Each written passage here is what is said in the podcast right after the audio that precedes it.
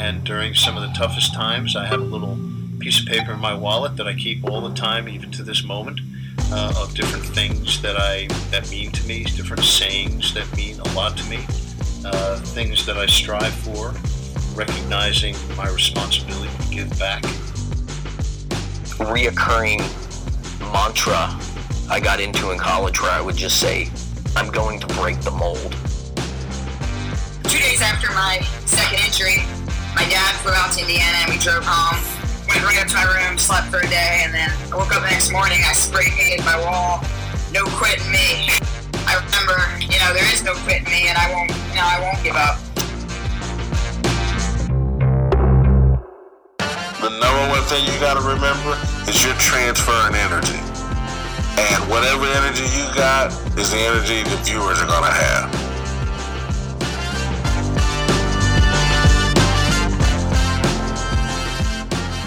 You are listening to Intentional Performers with Brian Levenson, where we talk with experts of craft about their journey and what they have intentionally done to be their best self. As we talk with them, the hope is that we uncover intentional gems that you can use in your life. Now, let's kick it over to Brian to introduce this week's guest. Hello, everyone, and welcome back to the Intentional Performers Podcast. I'm Brian Levenson. Welcome. Glad to have you here. And we're excited for today's show and today's guest. Before we get to today's guest, I want to tell you about how you might be able to help us out at the podcast. First of all, thanks for being here. Some of you, this might be the first time you have listened to the podcast. We appreciate having you. For those of you that have listened to all of the episodes, uh, we are sure that today's episode will also inspire you and make you think about how you are setting your mind in your performance and also how you're setting your mind in your personal life. So we are excited for today's episode. And if you like what you hear today, please go over to patreon.com slash intentional performers. Once again, that's patreon.com slash intentional performers. And over there, you're going to be able to subscribe to the show by giving as little as $2 a month and as much as $10 a month to help us out here at the podcast. So we don't have advertising. So we rely on that to generate income for the show. Thanks to those of you that have already gone over there and subscribed and given us a few dollars. And once again, we are grateful for those of you that will continue to support the podcast. So, a little bit about me. I work as a mental performance coach, which is actually how I met today's guest. So, I work with athletes and teams at the collegiate and professional levels. And I also work as an executive coach with CEOs and people in the C suite in corporate. So I love what I do for a living. So I fired up this podcast to learn, to grow, to share how the best performers in the world set their mind for performance and do so intentionally. So we are glad to have you here. And today's guest is Colin Martin. I met Colin when he was playing for DC United, the professional soccer team here in Washington, D.C. And Colin was a young guy when I first met him. So he went to Wake Forest University to play soccer for a year and then found himself playing professionally uh, after that. So at a young age, he was playing professional soccer. You'll hear from Colin in his story and his journey that he was pretty good at soccer from a young age, and it took him all over the country, and in some ways, almost took him all over the world. And so Colin has been an elite soccer player for a long time, but his transition into professional soccer has been challenging, and he will talk about those challenges and those growing pains and what it's like to be right on the bubble or to be traded, and the challenges that come with being in the business of sport sport. Also, Colin came out of the closet in June 2018 and is currently the only openly gay professional soccer player. And so we will talk about that decision and what it was like for him before and after opening up about his sexuality and what it was like to introduce that into his family and introduce himself in that way to his teammates and really to the world. So Colin is somebody who's still a young guy. He's 24 years old and he is still figuring out how to navigate professional soccer and also still learning about himself. And he is on uh, hopefully the beginning parts of his journey. And I love having different people on this podcast. We have some people that are at toward the end of their journey and some that are at their beginning and some that are in the middle. And I think that diversity is really helpful for all of us to remember as we are on our path as well. So I know you're going to love this conversation with Colin. So without further ado, I'm so excited to present to you Colin Martin. Colin, good to see you. Welcome back home. Yeah, thanks. Uh, for those that don't know, Colin is from this area. We were both talking about if I walk to my office because he knows exactly where my house is. He went to high school right across the street. Yeah, not too far, but that's at Chevy Chase High School. Shout out to the Barons. Yep. And I went to Churchill High School, which is not too far away. And my parents actually both went to BCC, but that's Bethesda Chevy Chase High School. So that place has a place in my heart. Yeah, it's uh, we're slight rivals, not not too big of rivals. More more so Whitman BCC, but something like that. We'll see what happens over the years. It's it's interesting because you're right. When when I was younger, I'm not even sure we played BCC. I think they might have been a like a three A, and then maybe they changed into a four A. Yeah, well, they just built that whole renovation, so I think they're they're up in their they're up in their game now. So yeah, we're all gonna send our kids. So my kids will probably go to school there in a long time from now. But uh, I wanted to just welcome you back. Uh, you spent some time in Minnesota, but um, what I'd love to do with you is get a sense of what childhood was like for you, because even though we grew up in kind of the same area, I want to get a sense of what life was like for you before college and, and certainly before you started playing pro ball. Yeah, so I I'm one of five. Um, I have two older sisters, and older brother, and so my parents had the first three, and they took a big break about ten years, and they had me and my little brother. So we almost have like two separate families. Um, but uh, I was lucky that I had older siblings to kind of beat me up and, and get me on the right path and, and playing sports. And um, I had a lot of people to look up to. So I was lucky in that regard. Um, but uh, but yeah, I guess especially my, my older brother really kind of got me in sports. Uh, and I, I, was playing at like age three.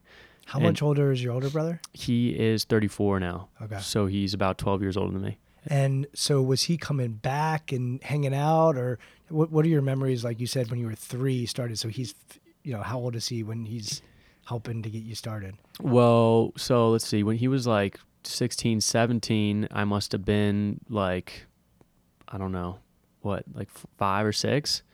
And I, I mean I, I have vivid memories of being like on the track during the BCC soccer games and kind of just being around the guys and, and, and, and looking up and just being like, oh, wow, like I don't think I'll ever, ever be doing that. But no, I mean, I was in awe of those guys and, and kind of, um, then when he went on to GW, he wasn't too far down the street. So I was, uh, again, watching those A10 soccer games being like, wow, these guys are huge, scary, big men. Like, I don't think I can, I don't think I'll ever be, be there. But, um, but no, I mean, he used to make me cry. He used to beat, beat me up. He used to, he, he definitely helped me get me on my way. So, and why soccer? What what started him on his path, and then obviously he impacted you. But what started him playing soccer? Yeah, I don't, I don't know. My my sisters both played as well, um, and so my dad was actually the youth coach of my my one sister, and so uh, at least my parents kind of liked the game as well. But um, but yeah, no, I mean he he, he played. I, I think from a young age. I mean, we we all played different sports. My my sisters played field hockey. Um, he played basketball and football. I played basketball growing up, but um soccer was the the consistent one. Um, and I, I, think it was the e- an easy sport like basketball to play in groups and kind of pick up and just in the yard and stuff. So, um, but I, I, don't know the exact reason why he started.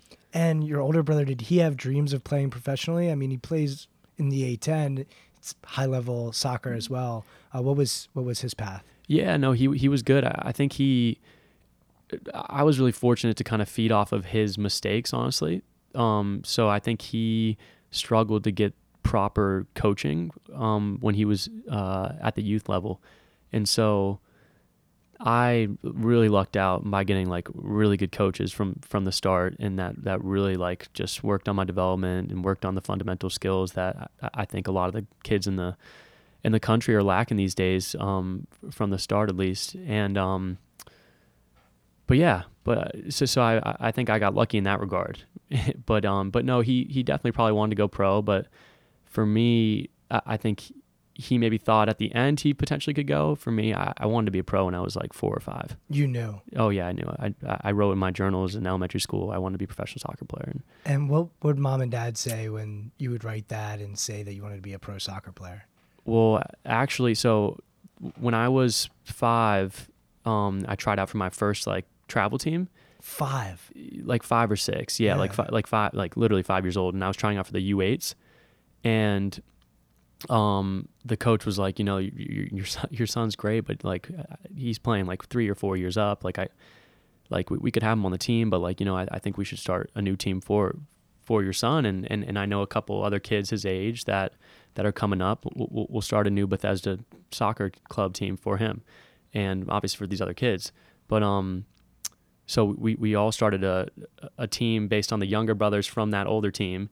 And I mean, we were we were pretty good from a from a young age, and, and obviously we were lucky with a good coach. But but around like eight, that coach told my parents that he thought I was gonna be a professional. And what was And- their response to that? I mean, they had no idea. They were like, "This guy's crazy," or they, they, they just had they, they brushed it off. They didn't they didn't think any anything of it really. But and, and what did mom and dad do? obviously, I didn't hear that. Um, my dad's a cardiologist in, in DC. He works for a children's hospital, and then my mom's like a pastoral counselor, like a therapist. Okay. And so, dad, well educated. You, you don't get to be a cardiologist without education in this country. What were they thinking as far as your path? When did they start to think like, oh, maybe he could play pro soccer? Yeah, I'd say. I mean, so when I was in sixth grade, they I went to this camp in Ohio, and the camp ended up being like a a feeder system for um, this Brad Friedel Soccer Academy, which is like the first ever boarding school um, for soccer in in America, other than Bradenton, of course. Um, and um, and I got asked to go, and I was like 12 years old, and so they had to make a big decision to either send me away or or obviously not let me go because all the other kids were actually like 14, 15, 16 in high school, and um, and I would have I would just be starting in seventh grade, and so they sent me they sent me away. Um, so I think that was the probably one of the big first steps for like you know he's clearly a little a little different than some of the other kids, but um Was that a conversation you had with your parents at 12, or was that a decision that they made for you? No, they let me make the decision. They, in all the big decisions we've ever made, they've they've wrote. Um, it's been pretty simple. That we wrote it down the pros and cons, and we tried to outweigh the pros and cons, and um, from there they've met let me make the decision. Is that more mom or dad, or are they a team when it comes to that sort Team. of stuff? Team, Yeah. team, yeah, for and sure. and do you think about things that way? Are you kind of when you are making big decisions thinking about them from a pro and con standpoint, or do you take it into a different space? Uh, you know, these days I don't. I'm not writing down pros and cons for for big decisions. I mean, you you only make so many big decisions in your life, right? But um, so I mean, if I if I had to come down that path, maybe I would, I would um, I would do that. I think the cool thing about being a kid and growing up is you do have those decisions kind of for yourself. Obviously, a lot of the things in life you don't get to choose, but um, being an athlete and and having privilege in that regard, where you can make choices for yourself, I think that um, that you do have these choices you can make at, at a young age. And now, being a professional, I think that you kind of realize how many choices you don't have to make necessarily in your career. But Yeah, as far as control and the decisions, as far as what team you play for Yeah. and how you play. yeah, But there's something interesting that your parents gave you, which is they empowered you. There are probably other parents that would have said, "Here's this opportunity to go to this boarding school. You're a very good soccer player. You're going." Yeah. But it sounds like they said to you, "What do you want to do?" and they gave you choice. Yeah, yeah. I mean, they knew it was going to be a big decision to le- to leave the family and leave at such a young age, and um, and for sure. And so later on, when I came back, that that that ended up folding because of the recession after a year and a half. The, I mean, Brad uh, Friedel is now a coach for New England. He was fronting all this money. He ended up ha- losing uh, millions of dollars. But uh, anyway, so we left. We came back. Um, I came back home when I was in late eighth grade, early ninth grade. But um, three years later, I had to make another big decision, and that was to either go to. I graduated high school in three years at BCC, and I could either start a year early at Wake Forest or go to Germany, where I had a um, an offer at Hoffenheim to to go, and the the offer was, okay, we won't pay you this year, we'll see how you do, and then after a year, you can either go back to college or you will sign you to a professional contract in Germany, and so that was another decision that my parents let me make, and Walk me through your process for that decision. um, well, a lot of it had to, to go back to the education part, and I wanted to go to college. And so, if it was only going to be for a year, and then I was going to end up finishing it another way, that that was how it's going to be. But I knew I was going to be a pro somewhere down the line, but I, I- I wanted to experience college for a year. So I ended up making making the decision to go to Wake for a year. So So we'll get into Wake Forest, but I want to go back a little bit. So you go to this boarding school. What was that like for you? What did you learn about yourself, and what was that experience like at a young age? yeah, I mean, it was a big, big, big learning learning curve for me. I mean, I was in a different state. I I was starting to learn that what we do in Maryland, what we do in my family, is not like other families. It's not like uh, this area is not like other areas. So it was a big learning curve for me and understanding that. Uh, yeah, I mean, I just had to grow up, right? But um, but I but I also was the there was about thirty of us, and I was the second youngest kid. So it was it was hard, you know. It was it was um. I mean, just getting beat up on the field by by, by bigger kids. It helped me because I, I learned how to use my body more being a being a smaller kid. But um, but yeah, no, I mean there was a lot of lot of learning curves. Were you with a family, or how did they set that up? So yeah, they put us in a dorm. They had um, we had host families that were um around the area that we could call upon to take us to groceries, take us to, um, the mall. But we, I mean, we had a full time chef in house. We had uh one family, one host, mom and dad that lived with us, um, and then um and then there were people that were working during the daytime, but at, at night it was really just all the kids and and this one host family. So Lots of pizza Yeah. parties, I'm sure. pizza parties, uh, yeah, it was like a sleepover every night, really.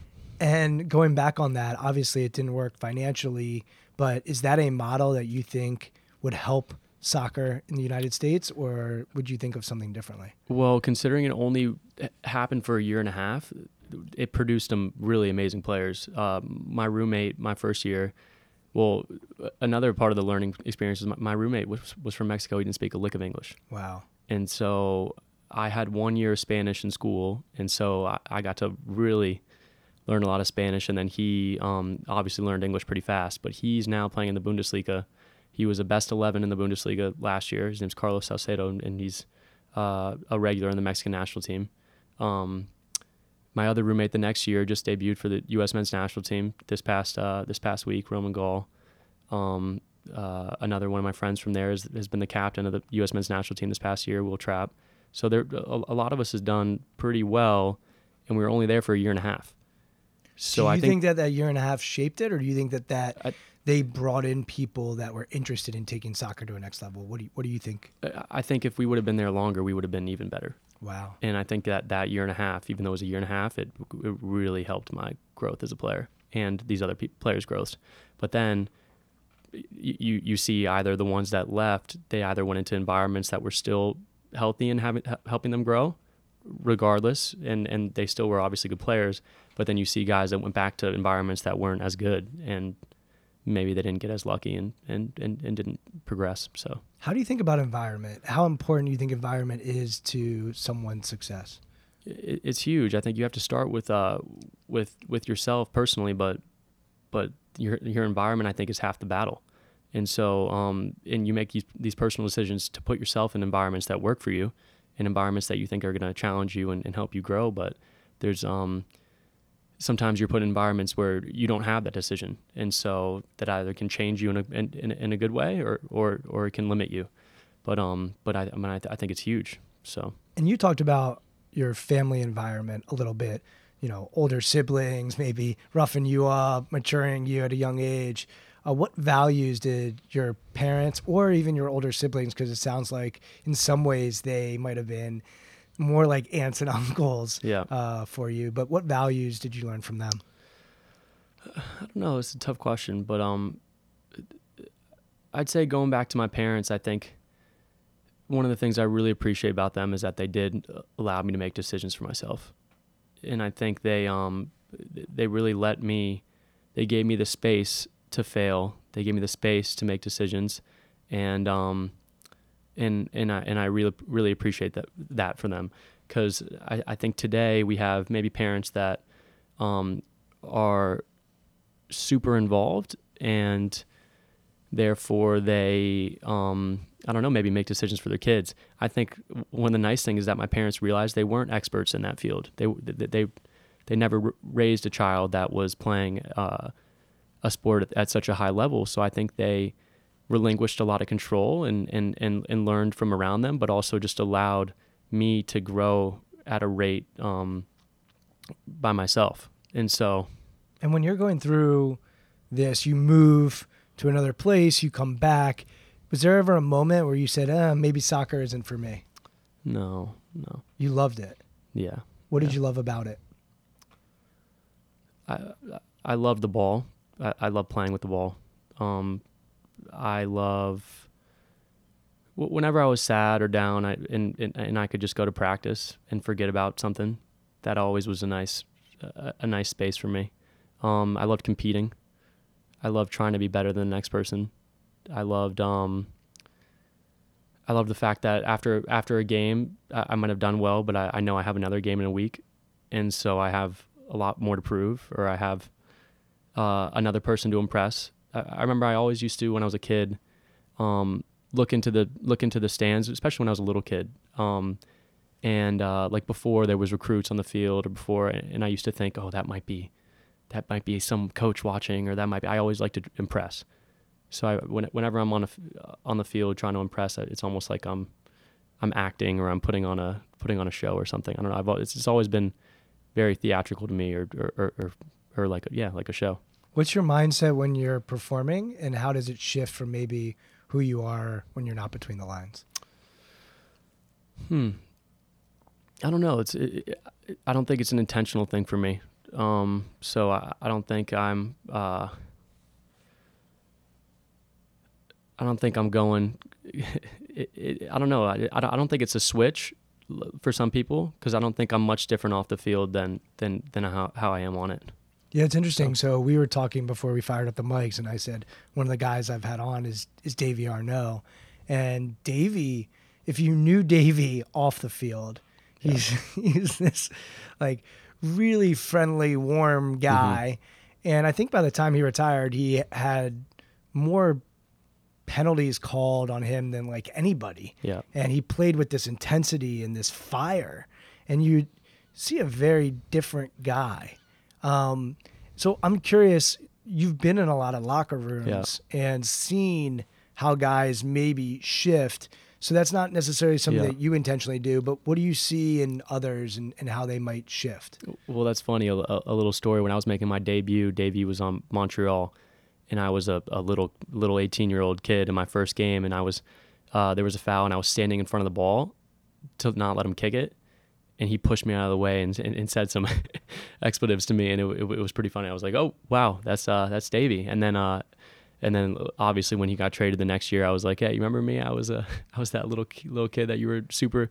super pissed uh, pissed at." And he was like, "No, of course I don't remember. That's I'm pissed at everyone when I'm on the field." But um, um, but yeah, no, you obviously you see guys that that um that are completely different when they're on the field and when they're not. Um, and I think that a lot of that is because when you're on the field, it's more than it, it's it's your livelihood. It's everything. So you can't you can't take a chance to to let your guard down in your field when when when it's your job, when it's your life, and so um, and when there's a guy trying to beat you, um, and so you have to have a different mentality than when you're eating lunch with someone or when you're when you're walking down the hallway or when you're just chilling in the in the locker room. So you said something earlier about it it's the theatrics of performing and that you want to impress and i almost think of gladiator from the movie gladiator where Yeah. he's just saying are you not entertained and uh, but I also think of musicians, uh, someone like Beyonce, who is soft spoken and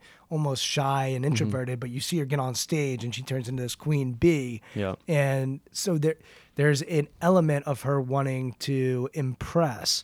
So can you go a little deeper into what that feels like for you to want to impress when you're on the field? Yeah, yeah, and and, and more so, I, I would say it was when I was younger, and I think it's something that I wish I would. I wish that swagger, I wish that mentality was something I still keep keep, keep with me today. Um, but I remember especially when I was younger, and I, and I, and I think it helped me um, when I was younger because because it, it, it, not only was it you always have something to prove, but it was it was that you wanted to do something special to to show to, to show someone that you're you're the best on the field. Um, and so I, I feel like maybe it happens in practice, maybe here or there at a game when I have someone I know that, that that's watching, but it, it it should be an everyday thing for me. So Yeah, there's an element of arrogance that great performers have, which is they believe that they're important and they believe that they have something to show. Yeah. And I use that word arrogance completely intentionally. And when I tell athletes that, they nod their head, like you're nodding your head. Yeah. What's interesting is when I tell non performers about arrogance, they cringe. And I think there's almost a fear of being arrogant in the real world. But when you're between the lines or when you're in the arena or you're on stage, there is a realization that you need that to bring out your full best self. I'd be curious to get your thoughts on that. Yeah, for sure. And I, and I'd say those special guys that are that are carrying that swagger and that arrogance, it feeds off on your teammates too. Hmm.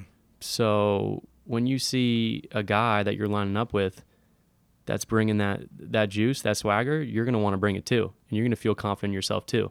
So I think that's a, and that's when a lot of these guys that say, you know, I think when you think about the Popovich Kawhi Leonard thing, Popovich is saying that you know he wasn't really much of a leader. We have guys that are leading our locker room now, and and Leonard's, you know what? I actually I, I did think I was a leader, and I was doing it in ways that I was leading by example, and I had a and I had a swagger about me and a confidence about me that rubbed off on other guys, and that's how I was a leader. And so I think as much I, I think it's special when you see guys like that because it definitely rubs off on the guys around you, and it and it and it makes them tuned in and wanna and want to swag out at the same level. So Who are the best leaders you've been around and what qualities do they have?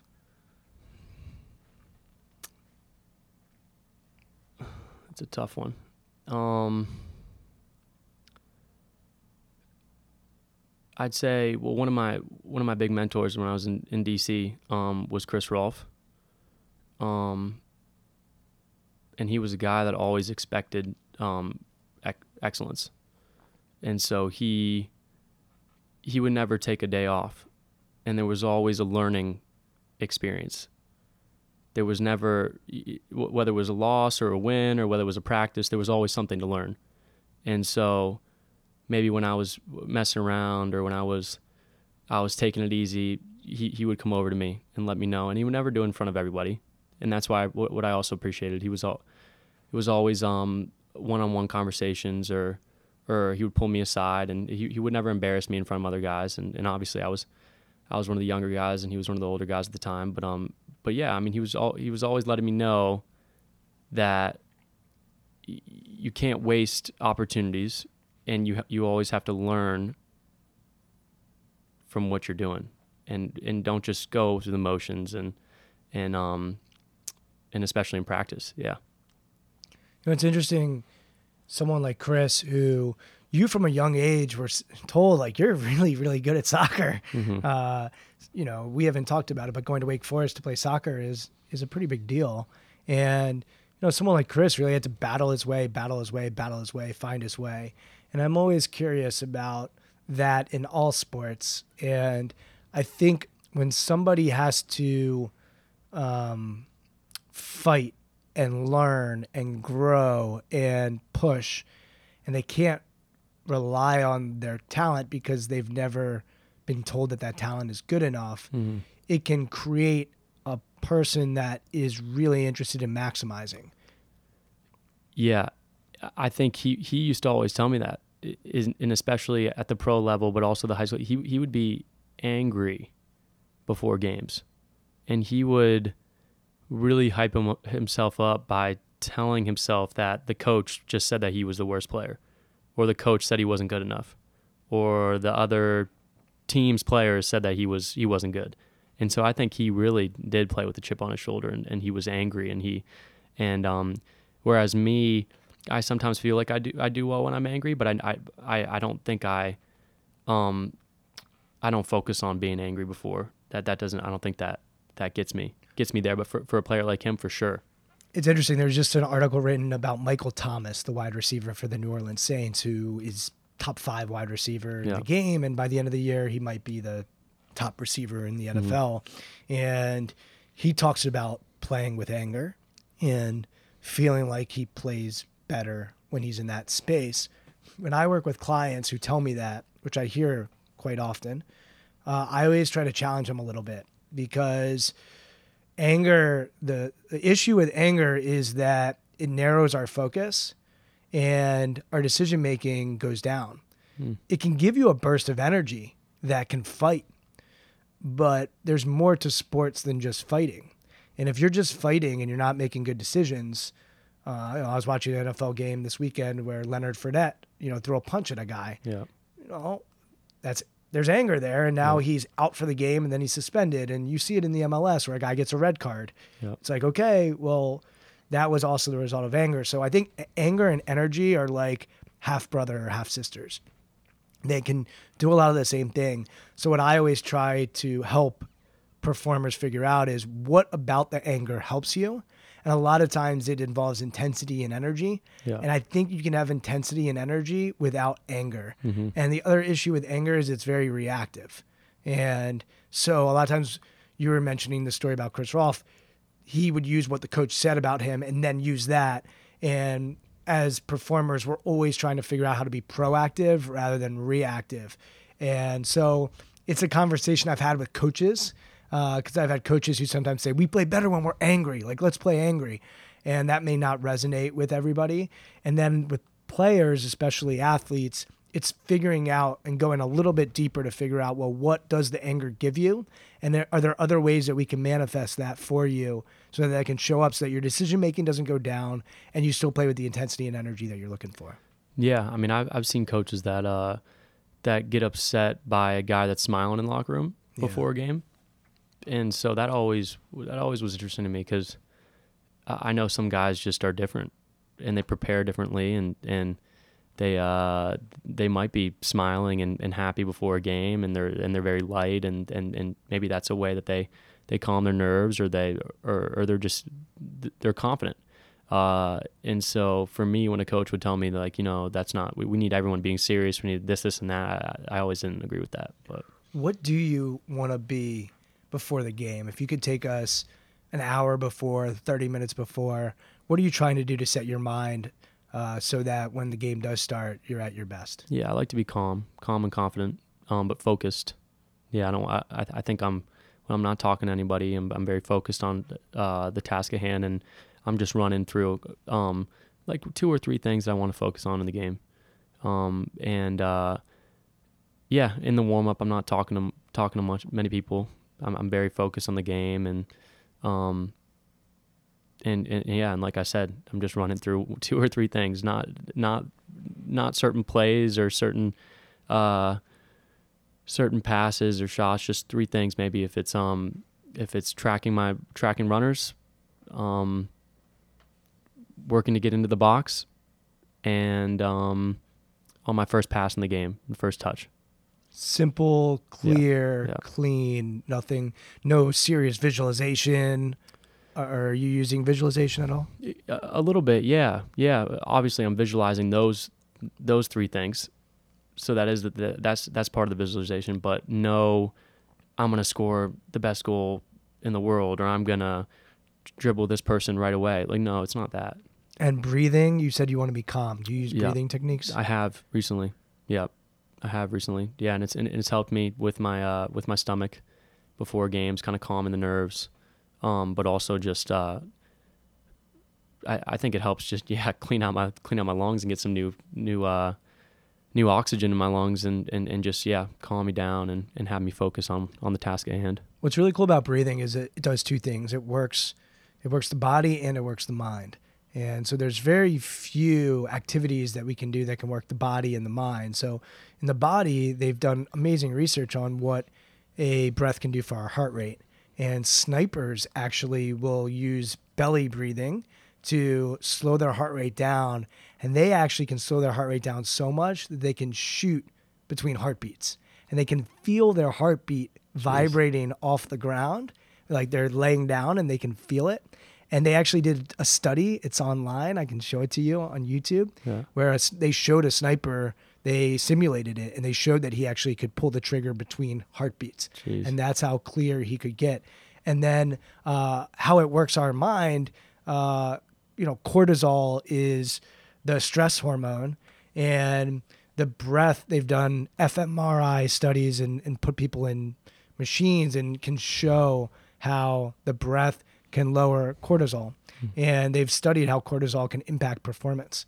And so, you know, I always make a distinction between stress and pressure. I think pressure is a good thing. I think you want to be in pressure, but stress tenses the body. And we always talk about with athletes being mentally tight but physically loose. Yeah. And so, uh, if you're mentally loose and physically tight, that's going to be a tough, tough pill to swallow. For sure. For sure. Um, I want to go back to decisions. So, one of the things I was curious about was when you come back from that boarding school, you go to a public school. There's plenty of good private schools in the area that have really good soccer. Why go to the public school and, you know, why go down that path?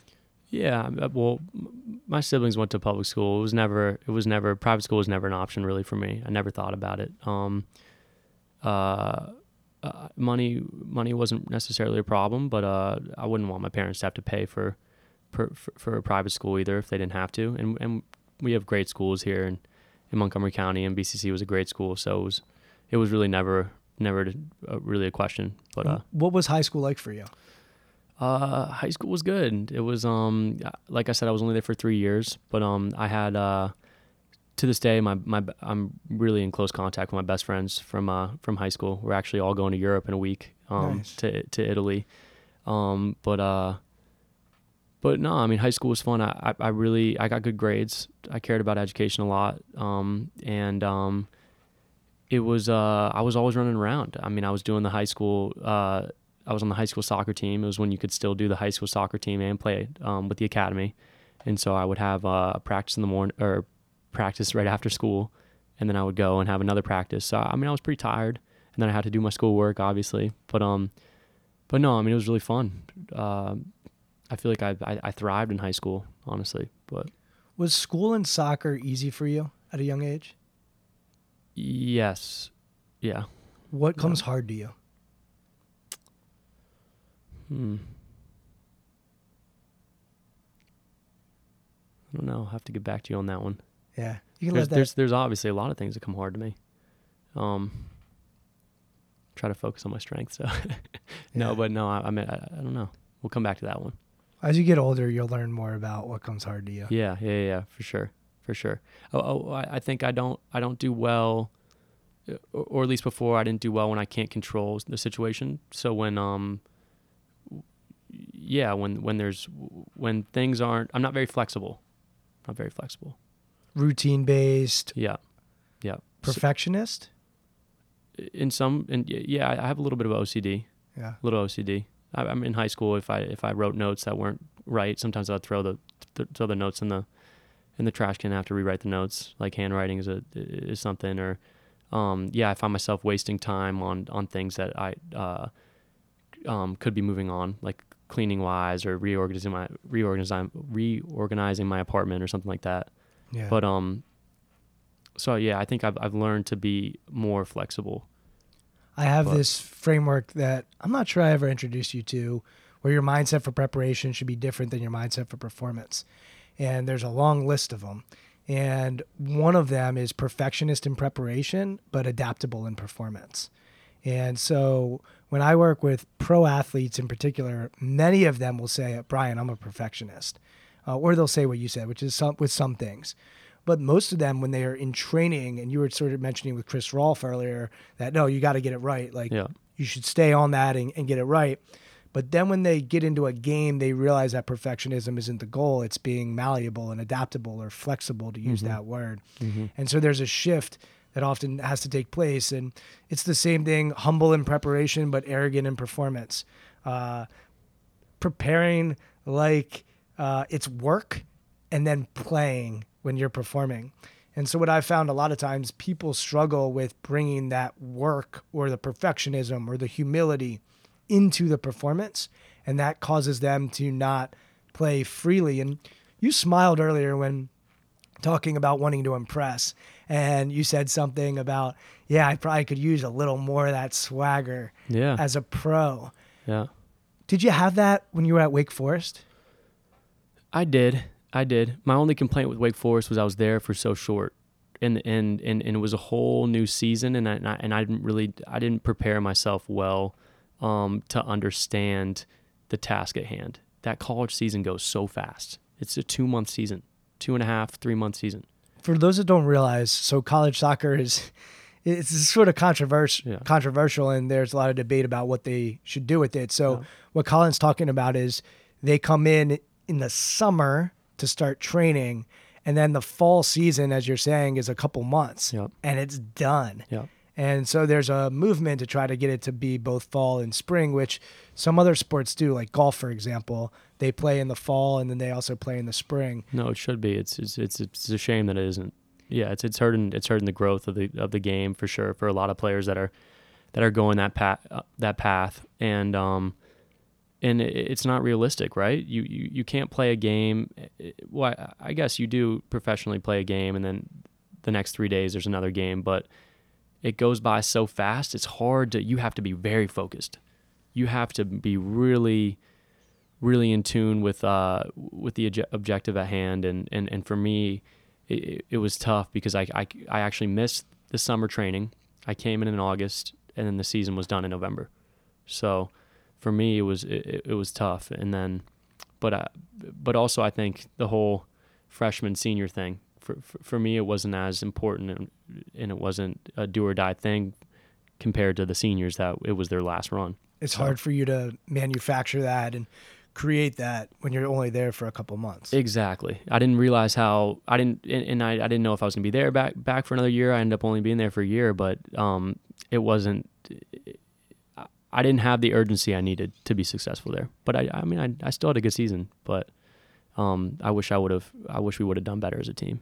And to give people perspective on this, we're both college basketball fans, so we can understand this. But if you listen to any college basketball coach, we're recording this, you know, late November, early December.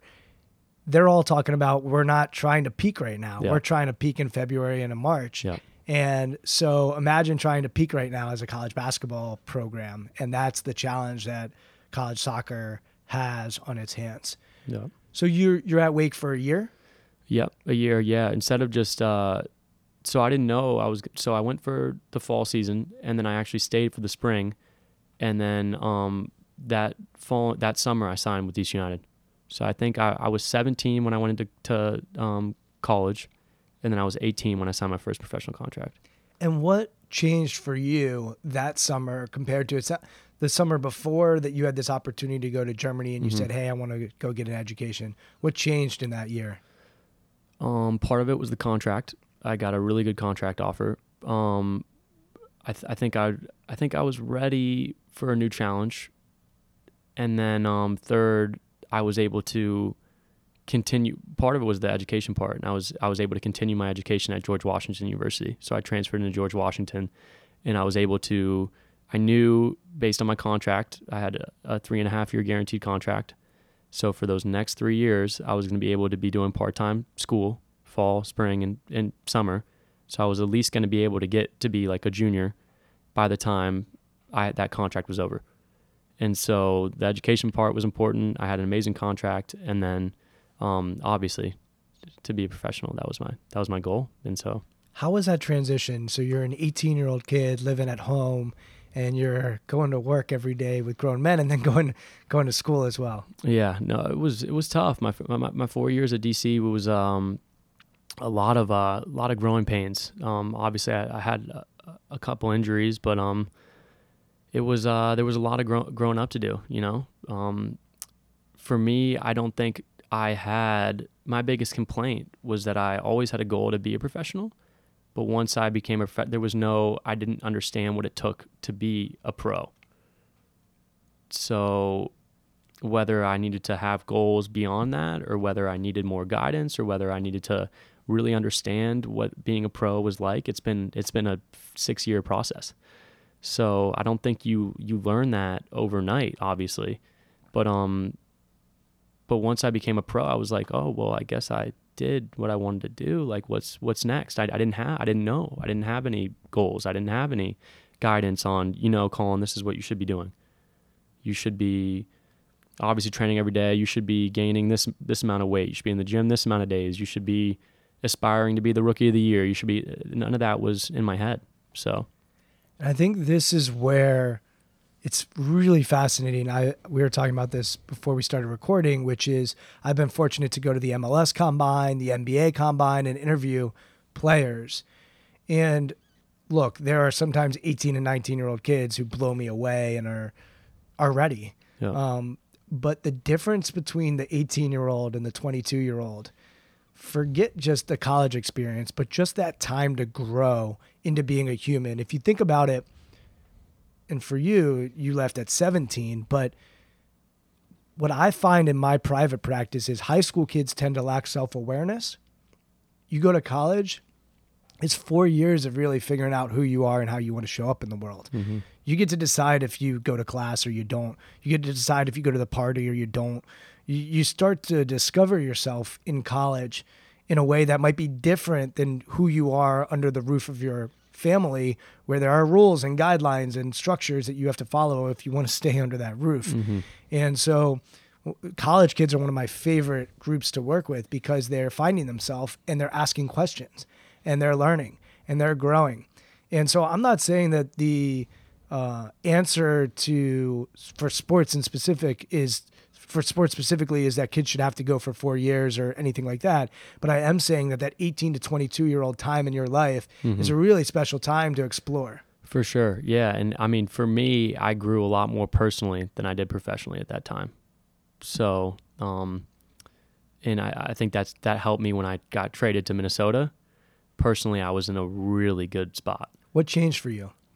Um, when I was in when I was when I got traded, No, you said I grew a lot personally, not as much professionally for, in that time span. Where did you grow personally? um, with my sexuality, as I'm sure we'll we'll, we'll touch on uh, in a little bit, but um, I all of high school I was just uh, with hooking up with girls, and I was just with girls, and obviously in college I didn't was still not in, interested in guys and understanding that part of my sexuality.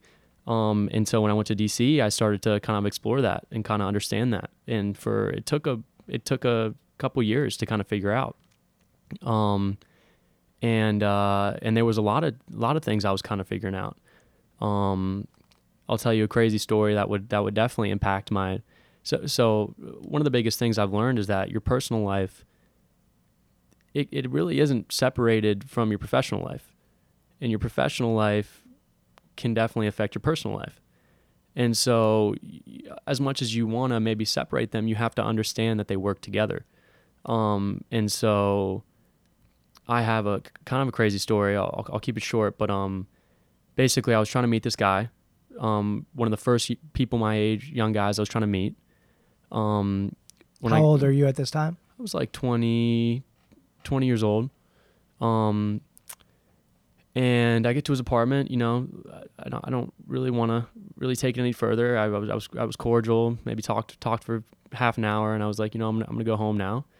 Um, anyways, the kid ended up having my information, and he ended up uh, stalking me for the next three, two or three months, and blackmailing me, saying he was gonna out me to uh, the local reporter at the Washington Post and tell everyone that I was such a bad person for doing this, this, and that. Uh, just basically not um, wanting to be his friend or wanting to have any type of relationship with him, and that he was going to out me as a as a gay man in, in, in, in sports. And so when I was driving on the way to a game, I would get texts being like, "You better respond to me, or I'm going to out you tomorrow." And how am I supposed to focus on my game when I feel like my whole personal life is being sabotaged by one person? And obviously, it took me two months to realize that I was not in the wrong at all, and then I needed to take legal action or actions against this guy, and and, and I did, and, and it- and it all was it was fine. But obviously, I was going through things on a personal level that um that were that were hindering me from focusing completely on my professional level. What did that feel like to have that experience be? It sounds like that was one of your first experiences trying to open up this side of Yeah. you. What did that feel like to go through that? Well, I lost um I lost a lot of trust in in people my age, unfortunately. Uh, um, I, I guess sexually and just in general. Um, uh, opening myself up to, to people I felt like I couldn't relate to, to people my age a, as much because of it. Um, and maybe I shied away from uh, from uh, meeting people for a little bit after that. Um, but yeah, I mean, I've never been so angry in my whole life. I was so angry at someone, like because of the way that I felt like I was being treated. But How did that opening up impact you in the future and, and how you interacted, other than like the mechanics of who you were interested in? Like, how did that? I'm trying to get into what it really felt like for you to be in that space where you- you're. i'm not gonna say finally. What's the right word? You're deciding to put yourself into that space, and then to have that space be the trust be almost like taken advantage of. Yeah, well, I mean, for me, it, it's been um, it's been a challenge, kind of understanding myself as a gay man, and and in not only DC but just in general. Um, so it, it, it took a it, it took a lot of uh, just growing as, as a person, um, and and fortunately, um, uh, just I was ha- as I was having in my third or no in my last season, I, I I just thought I was getting around the corner. I had a really good preseason. Um, you know, I was thinking, you know, you, you- you're finally starting to, to set yourself up, and you um, and I had a really bad foot injury. I ended up having to get surgery, and I was out for another three or four months. So I knew my time with DC was done. I was, I was really heartbroken. I was, it, it was, it just didn't make sense. You know, I, I felt like I was doing the right things. I felt like I was, I was giving it my all, and and then I get injured for another time. But through the injury, I had a lot more time personally when I wasn't traveling with the team or I wasn't focused every day on, on the next game. And I uh, met my first boyfriend. And so from there, and I got super lucky, and I met him down at Wake actually. And um, from there, I felt so um, the relationship was so special to me that I wanted to tell my teammates, and I wanted to become more open about it. And so just as I left for DC, I started to tell some of my, first teammates for the first time. And so um, that growth really helped me at DC so that when I went to Minnesota, I was ready to be completely open and honest with my new adventure. So I didn't have to start. At, um, I, I wasn't living a lie. I wasn't. I, I could start completely um, free with all the new people I was going to meet, obviously on my new team and in the organization. So When you're in high school, were you feeling that you were living a lie then, or is this? Yeah. yeah, yeah. yeah. But it, it was really hard for me in high school. Yeah, um, especially with on the DC United Academy. Um, just basically, uh, well, that was a little bit um, uh, considering they weren't with me every day, and I could kind of be like, oh no, I'm I'm seeing girls. I'm seeing like you just don't see me every day. I'm seeing girls. I'm doing this, this, and that. But that that was tough, kind of um, upholding that that lie and then also just with my high school buddies, um, having them constantly asking me who I'm who I'm seeing, who I'm dating, and and having to just not be completely honest with them. So And what's the response as you open up to your teammates, your high school buddies, your family, Yeah. your, Yeah. the people that you really care about? yeah, it was it was it was amazing. I um I- the the last people I told were my parents. Um, that was really hard for me, just be based on um uh they were the most they're the most important people for me so it took me a while to get to them but um but no i told my best friends first um from high school and they were all amazing um and uh then i told my siblings they were great. Um and then i yeah i became to tell people um i told a trainer from dc united. I told chris i think was my first um teammate i told over over dinner.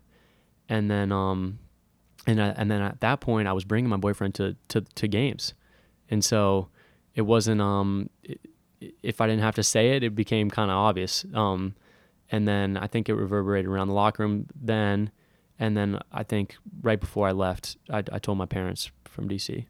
Um, And then you told the world, right? And so, w what's what's the differences for you between telling the people that are close to you and then opening yourself up? Uh, there aren't that many openly gay athletes, professional athletes. Yeah. So what's that been like for you? I don't I don't know the time frame. Has it been how long has it been? Yeah, so um, so as I left uh, DC, I I was making a concerted effort to just be uh, open, and and I was obviously really proud of my boyfriend. So I spent a whole year um, kind of just telling my teammates, feeling it out. The whole organization knew, my my coaches knew, um, and um, so they picked my my option. I was I was there this past season, and and and everything was going great. I- I- My my my my personal life finally felt like it was it was um it was catching up to my my um my professional life and and and there was no problems. I felt like there was there was no distractions. I i felt like i was in a really good place and um and yeah so i came out this past year in july um and i wasn't really planning on it or sorry june but i wasn't really planning on it until like three weeks before i kind of kind of started piecing piecing things together so. What happened three weeks before that allowed you to, or not allowed you, that caused you to say, "Hey, let's let's go with this." Yeah, so the, the big one was um what was Pride Month, and then so during Pride Month we were doing Play for Pride, which is um was a uh, an initiative that my uh, a former weight guy started, um and he got USL, MLS guys, and NWSL players to basically pledge their support to the LGBTQ community, and based on goals, appearances, and starts, um, and assists, they would pledge like fifteen to twenty dollars a game. And so, and then obviously the fans around the leagues could um, support the players that they like, and they could also donate money. So they ended up raising over forty thousand dollars um, to Athlete Ally, which supports the, the the broader initiative for just inclusion in sport.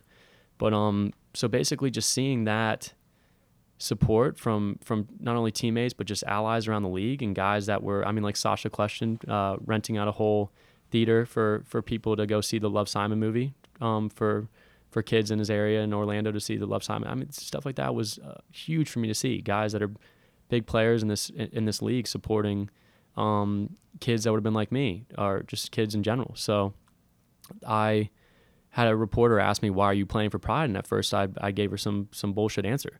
I told her, "Oh, you know, it's just it's great. It's it's good to be uh, supporting this with with my teams." But but then I realized, you know, you have a lot to be proud of, and and it, and you should tell these people why you're really ha- excited to be supporting playing for Pride and why you're why you're super um, just amazed by the support that you've got around this league. So that was and that was a lot of the stuff that made me feel good to then obviously make a, a public statement. Any downside that's come your way?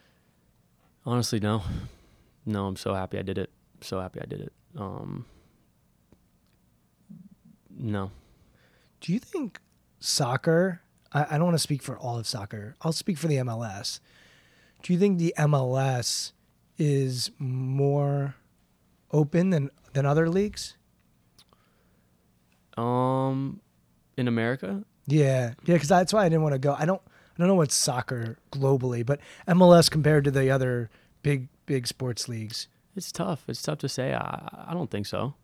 We have a lot of different cultures in MLS. A lot of different people from all over the the world. Yeah, Um, and so I think that you see it's it's clearly hard for if we talk about soccer and around the world. I think it's really hard for guys still. Um, so I'd say if anything, MLS, yeah, I think it's been it's been a league that's that's really tried to um, to focus on inclusion. Um, but uh, but in America, I think potentially, but it's I don't, think that's a it's a it's an argument that's that's fair um, because I don't know what these locker rooms are like, and and I, I think the biggest thing is you have to give these guys a chance in the locker room to to to support a gay athlete or a gay teammate, and and I'm and I'm sure there are um, out there guys that are out there that are, that feel supported and feel um, good in the locker room, but they're just not ready to come out, I guess. has there been a note or a message that somebody sent you that really hit home and, and made you feel really happy about the decision you made? For sure. I mean, the, the the day I came out, I had a um a kid message me on Instagram saying, "Hey, like literally a couple hours. I came out in the so it was kind of a crazy day. I came out at like 9:30 that morning, was doing interviews with NBC, and then I had my game at like seven, and so it was just like a wild day. But um, literally that afternoon, I had a kid say, um, "Hey, because of your message, I I felt like I needed to tell my parents. I came out to them, and we'll be at the game tonight, and they supported me. Um, so stuff like that, and then um, I mean, it, the message has been coming for months now. But I last week, a- mother um, messaged me, "Hey, my ten-year-old son just came out. Um, obviously, we really support him, but we, we, we started to have the conversations. I hope he has good role, role models, and I hope he feels loved, and, and, and what to do if he is bullied in class. And, and he he then mentioned how he he has um, you as a role model and how how supportive you've been, and, and I just want to tell you how thankful I am for for, for what you've done for my son and, and for the other kids out in our community. So stuff like that. It's just been just constant throughout the past couple months, and you and you realize that I didn't make this decision for for myself because I I have been loved and supported by my friends, my family, and um and then my the two teams I've been on in the organization. So it, it would be it would be a shame if I did not share that with the rest of the world. How does that? Where does that hit you when you're telling that story about that kid being bullied and being an inspiration? Where does it hit you in the body? I don't know. I don't know. It, it, it it's special because um because I'm sure it's not easy for these kids, you know. But but I do I really do feel that we our our, society's shifting, and I think it's only like four or five years behind when I grew up. I think the kids in high school right now and the kids that uh, a good amount of the kids that are in college right now grew up in a different uh, uh, America in terms of how it's it's it's just really not acceptable to be homophobic or or transphobic or or or not accept others based on their sexuality. It's just not accepted anymore. I don't think it is. I'm a little older than you, so Yeah. I can give you a Wait- couple of. Even for me, I don't feel like it was. It's different. Uh, I remember using gay slurs left and right growing up, and it was accept. It was just like I mean, acceptable. same. Yeah. And then on sports talk radio, people would be using it growing up. And I remember when that stopped, it was probably in 2007, around then, where it's just like, no, you're not using that word anymore. It's just Yeah. not acceptable. Yeah. So I remember that.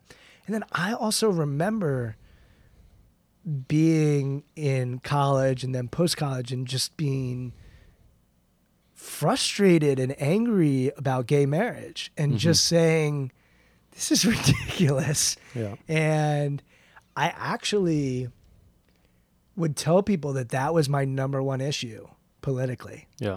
Because it just was illogical to me. And I think the moment where you had the rainbow lights over the White House and you had states just starting to say that no, this is this is a right that Yeah. all humans have. Mm-hmm. And I think that shifted it. And I think I talked to my wife about this. My wife works at an elementary school. When I was growing up, I didn't have any friends who had two dads or two moms. Yeah. None. I it, it didn't it wasn't Me it didn't not- exist. Me neither. Yeah. Me neither. Now in elementary school, my kids is to grow up at least in the Washington D.C. suburbs mm-hmm. with friends who are to have two dads and two moms. Yeah. And I think like any kind of hate it usually stems from ignorance. Mm-hmm. And once you put humans into that space and you start seeing people as people, the ignorance just it, it falters. Yeah. But I will say to you, I do think we still have a, a decent ways to go in regard to that. And I think when you and look, probably even more so in sport. and in sport for sure. Yeah. Um, For, and I worry that it just goes, for lack of a better way, beyond. It goes beyond the closet. like Yeah. people just Yeah. They keep their hate now, maybe hidden, yeah. um, but they still have it, and maybe it's conversations that you look at what's going on in our society right now when it comes to racism or uh, homophobia or anti-Semitism or whatever ism you want to you want to put on it.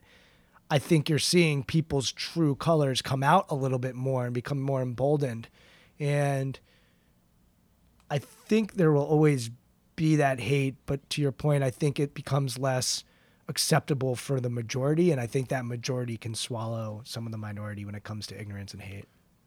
Yeah, for sure. I, I think tracing back on what you said, kind of putting a human face on uh, on what's being gay or what it's like being lesbian. I, th- I think that's been one of the um, more rewarding parts of this whole thing for me.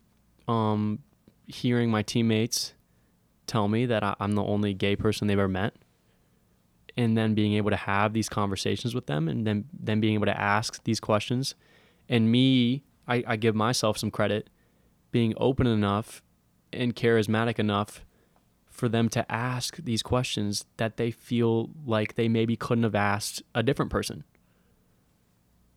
so for me to sit there and, and listen to some of the some really ignorant things, but to to understand that this is important. This dialogue is important. It's super rewarding in the long run, and um, and you are a role model for your teammates to understand what it's like to be gay. And obviously, you can't put a gay person in a box. You can't put anyone in a box. But for you to just be an example for for them to have a better understanding for people that haven't met a gay person or, or just in general, I know that seems shocking to, to, to hear, but that's that's the case. Um, so that's been that's been pretty cool. I'm generally an optimist, and I do believe that some of the tensions that we have as a society right now will end up being good. And they will end up being good because rather than people sugarcoating, maybe we're getting to a place where we can have an honest dialogue about what people really think. Yeah. And the way that you change people's hate or ignorance is by dialog mm-hmm. It has to be with conversation. Yeah. And I've talked to people who have been white supremacists. I've talked to people who have been homophobic, and I've heard them change their narrative. And it comes from dialogue and it comes from conversation and it you have a I don't know if it's platform or power or what the right word is, opportunity. You have an opportunity to have honest dialogue with people and rather than shoving those thoughts back down their throat and you know keeping them inside, they can actually have a conversation with you mm-hmm. and learn. Yeah. But the only way we change is by a storytelling, really good conversation. And when we do it in an argumentative way, people are very hesitant to change. Mm-hmm. And so I just think there's awesome opportunity there and I'm excited for you to see where where that journey takes you as well. Yeah, yeah, we'll see. We'll see. It's been it's been good just to have those conversations and honestly and grow with it. So we'll see. When you think of your identity, how do you see yourself from an identity standpoint? Hmm. I see myself as always growing, like always. Uh, yeah, I don't like staying staying in one place. Um, so I always see myself as as learning or or or I'm a good learner, um, but pro- progressing in, in in different ways. So maybe maybe yeah, like I like in, in past, if my professional life hasn't done well, then personally I'm I'm, I'm searching. I'm, I'm I'm I'm trying to I'm trying to, to, to build that up or, or, or vice versa. But um, but I don't know. I don't like to define my to, define myself either. I, I don't I don't feel super comfortable doing that. I feel like identity is a hard. I, I feel like I like to hear what people have to say about me more than I have to say about myself. Interesting. Uh, identity is how we see ourselves. Reputation is how others see us. Okay. Um, and I actually think character is somewhere between the two, which is how you actually show up Yeah. and how you interact with the world. Yeah. But I, I left that open ended because I was just curious. I do. I, I I feel like I am very. It's funny because I do think I am very self aware, and that's something that I uh, that I appreciate about myself. Um, I guess I just haven't really thought of the whole id- identity uh, question before. Sure. Um, but um, but yeah, I think it's easier to talk about others than than yourself sometimes. But for but- sure. But that's why we're here for the podcast. you talking about you. Uh, so I want to close by just uh, thanking you for coming on. Yeah. Uh, thanking you for having the courage to show up as yourself. And you said something earlier about integration of professional life and personal life. And there's a movement right now to get people to think of themselves as more integrated rather than balance. Uh, a lot of for years people talk about work life balance and there's uh, a idea that no we're integrated and to take care of ourselves personally so we can make ourselves better professionally. And by the way take care of ourselves professionally so we can be better personally and realizing that those are actually embedded with each other. Uh, so i want to thank you and and i'm excited that you have better clarity personally. And i know the professional stuff is always cluttered for professional athletes uh, but i really do wish you all of the clarity in the world as you continue to go down your journey of, of playing pro soccer. And uh, we were talking and you're excited that you're going to be back playing with minnesota next year. Yep. and so i'm excited to watch your journey and see you as well Yeah, yeah, it'll be my seventh year in the league. It's crazy. I gotta I gotta start showing something for it. So no, I'm excited and um and and, and like I said, I, I feel like I've been making steps personally. So I feel um this this year is is gonna be is me one where I really throw it all professionally and, and, and really work on this this this this um this dream of mine and, and, and to keep it going. So well, I want to thank you for having the courage to stand out and, and put yourself out in a vulnerable position. And uh, I, I just, I really think that's an incredible thing. And then I, I really, really, really wish you uh, to maybe bring out that impress uh, mindset that you were talking about earlier, uh, maybe that you had when you were 17 or 16 years old playing at, at BCC as well. For sure. Well, if I think about it, that I have a little bit more more uh, eyes on me now, then and people people recognize me a little bit more, I'll I'll take that. Uh, it's uh it, it's a privilege and and and it's um it's something that you got to uh to to show yeah on the field regardless of, of, of who's watching or anything but you gotta you gotta be prideful in what you do. So i'm gonna do that. Don't you worry about that. So awesome. So colin i want to give you a megaphone to promote anything that you think deserves a megaphone and deserves promotion. Uh, let people know where they can find you and then anything that you're passionate about as well Sure. Um, so my handles on Instagram or Twitter are, are CM7MD um, for the most part, but um, but yeah, no, I'm I'm I'm, passionate about obviously um, LGBTQ rights and, and, and just being just being open and honest. But um, but like I said, I, I feel like um, the big thing for me is is having that dialogue with people and, and being open. So just opening up to others and and and in terms of uh for me, I've been very fortunate of having good allies. And so I think that being an ally is important and hearing out people that are different from you is important. And that's what being an ally is. And I think as allies, we need to be able to listen to people that are different than us and be there for them and give them an opportunity to be themselves and be open and honest with other people. So, um, yeah. Awesome.